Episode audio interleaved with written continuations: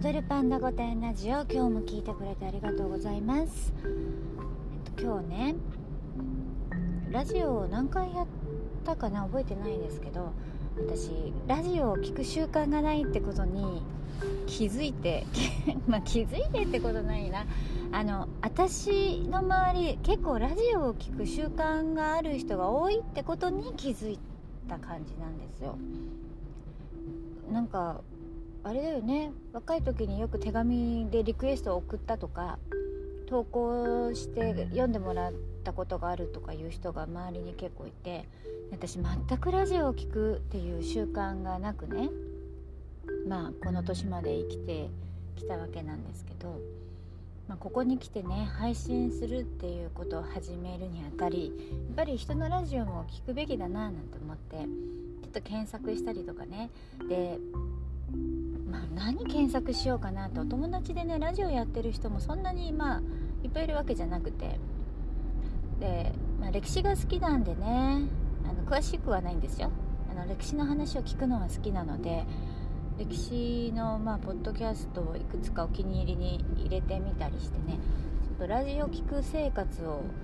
始めてみようかなと思ってるんです。なんかちょっと SNS でいいねしたりとかしてる時間、ラジオってすごく、確かに本読むのもめんどくさいから聞き流すって楽だなって今更ながらやっと気づきましたよ、もう聞く側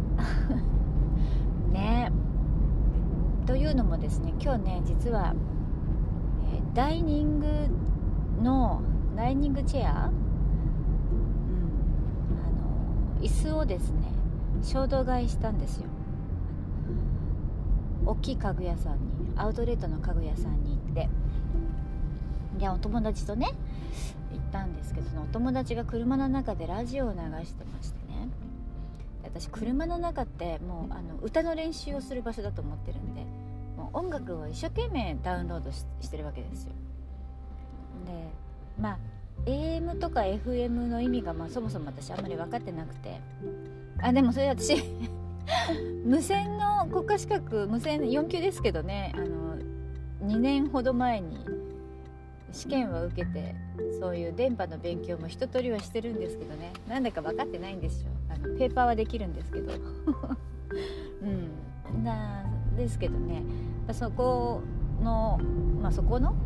その人の車は、ラジオ派だったんでね、いろんなラジオを聞いて面白かったの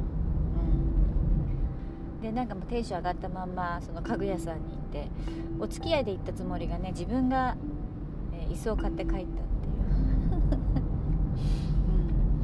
う、なんだろうね、ダイニングの椅子を4脚とも違う、バラバラの椅子にするっていうのが夢なんですよ。セットで買うよりおしゃれな感じしません？なんかそれね、男の人とか分かんないみたいですよ。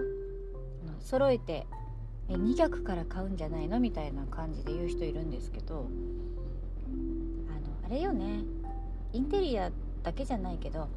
センスがない人ってさ、全部同じ色とかに統一したりしようとしません？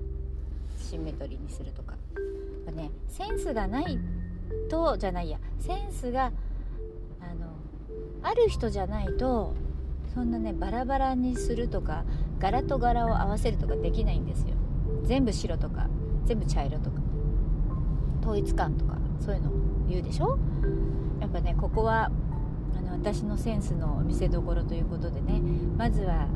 ちょっと変わった椅子を見つけたので、変わってもないな、よく雑誌とかでは見ますよ、可愛い椅子をね見かけたので、まず1脚今日ゲットしました突然、前から欲しかったなんて私思ってたかな、わかんないけどね、そんな楽しい一日を過ごしましたよ。ラジオをちょっと聞く側に今日も回ってみたいと思います。